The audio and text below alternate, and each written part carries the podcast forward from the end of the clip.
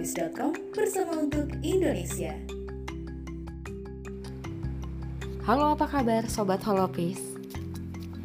Isu perpanjangan masa jabatan Presiden merebak belakangan ini. Namun, menurut juru bicara Presiden Fajrul Rahman, Presiden Joko Widodo tidak ada niat untuk menjadi presiden selama tiga periode. Fajrul mengatakan, sikap Jokowi tersebut sudah disampaikannya sendiri pada 15 Maret 2021. Dirinya pun menegaskan bahwa Jokowi sangat paham jika amandemen Undang-Undang Dasar 1945 adalah dominan dari MPR. Fajrul juga menambahkan bahwa sikap itu muncul karena Jokowi setia pada Undang-Undang Dasar 1945 dan amanah reformasi 1998.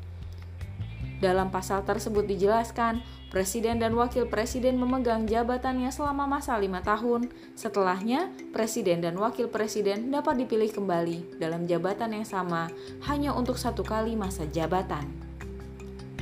Berita selanjutnya, Sekjen Partai Gerindra Ahmad Muzani menghadiri rapat koordinasi DPD Partai Gerindra Provinsi Kepulauan Riau di Kota Batam pada Sabtu 11 September 2021. Dalam sambutannya, Muzani menyampaikan beberapa pesan penting kepada seluruh kader Partai Gerindra yang hadir dan seluruh kader Gerindra di Indonesia.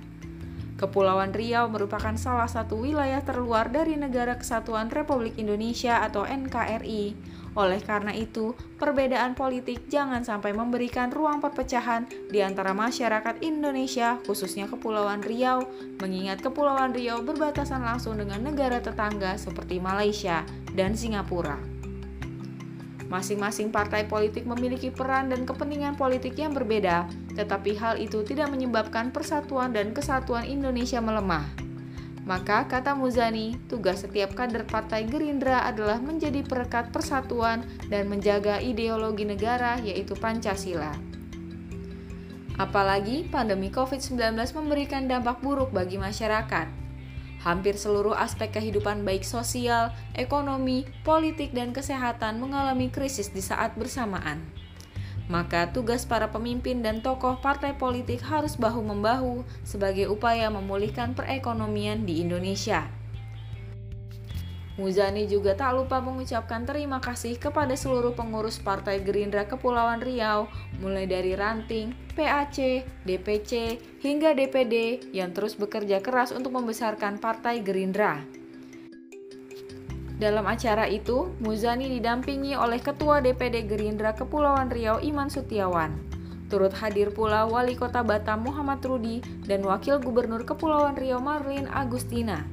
Selain itu turut hadir sejumlah pengurus DPP Partai Gerindra mulai dari Prasetyo Hadi, Danang Wicaksana, Setioko, dan jajaran lainnya. Berita selanjutnya, pemerintah terus mengintensifkan program vaksinasi nasional agar segera mencapai kekebalan komunal atau herd immunity dalam menghadapi pandemi COVID-19. Wakil Menteri Kesehatan dan Tesaksono Harbuwono optimistis dengan tambahan vaksin Janssen dan Sinovac yang tiba Sabtu 11 September 2021 akan mendukung upaya untuk mempercepat vaksinasi yang menargetkan 208 juta penduduk Indonesia. Secara rinci, Wamenkes menyampaikan sebanyak 500 ribu dosis vaksin jadi Johnson atau Johnson Johnson yang tiba hari ini merupakan dukungan dari pemerintah Belanda. Pada tahap awal vaksin ini rencananya akan didistribusikan ke daerah aglomerasi. Selain itu, pada kedatangan tahap ke-57 hari ini, Indonesia juga kembali menerima vaksin Sinovac dalam bentuk jadi sejumlah 2.075.000 dosis melalui jalur kerjasama multilateral COVAX Facility. Sebelumnya, Jumat 10 September kemarin, Indonesia juga telah kedatangan vaksin yang datang dalam empat tahap dengan merek yang berbeda-beda, yaitu Pfizer, Sinovac, dan AstraZeneca. Terkait pelaksanaan vaksinasi, data dari Kementerian Kesehatan menunjukkan bahwa hingga 11 September 2021 pukul 12 waktu Indonesia Barat, cakupan vaksinasi nasional telah mencapai sekitar 112,85 juta dosis. Menutup keterangan persnya, Dante kembali mengimbau masyarakat untuk tetap disiplin dalam menerapkan protokol kesehatan serta melakukan vaksinasi. Berita selanjutnya, Insiden kebakaran lapas kelas 1 Tangerang, Banten yang terjadi pada Rabu 8 September menyisakan luka dan pertanyaan publik lantaran memakan banyak korban. Pihak kepolisian yang menangani kasus tersebut mengaku bahwa hingga saat ini pihaknya masih melakukan penyelidikan dan penyidikan guna mengungkap penyebab kebakaran. Selain masih melakukan penyidikan untuk menemukan penyebab kebakaran, tim Disaster Victim Identification atau DVI Mabes Polri yang masih mengidentifikasi 41 jenazah korban kebakaran lapas kelas 1 Tangerang, Banten turut membeberkan sejumlah kendala yang dihadapi. Meskipun tim DVI telah berhasil mengidentifikasi lima orang korban kebakaran lapas kelas 1 Tangerang dan telah mengantongi 44 sampel DNA yang didapat dari pihak keluarga, namun pihaknya masih menemukan berbagai kesulitan. Sespusdokes Polri Kombes Pol Pramujoko mengatakan bahwa ada sejumlah kendala yang dirasakan tim DVI dalam proses identifikasi jenazah korban. Ia menyebutkan bahwa kendala yang dihadapi pihaknya salah satunya jika data antemortem tidak lengkap. Kendala yang ditemukan secara praktis yaitu jika korban memiliki tato, tetapi pihak keluarga tidak memiliki foto yang khas. Selain kendala pada data antemortem, Sesputdokes Polri Kombes Pol Pramujoko menjelaskan bahwa tim DVI kerap mengalami kendala identifikasi jika kondisi jenazah tidak utuh.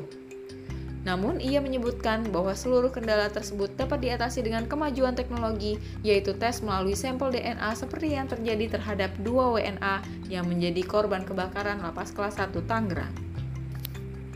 Demikian rangkuman berita untuk hari ini. Saya Fiska Dwi Asuti melaporkan untuk holopis.com bersama untuk Indonesia.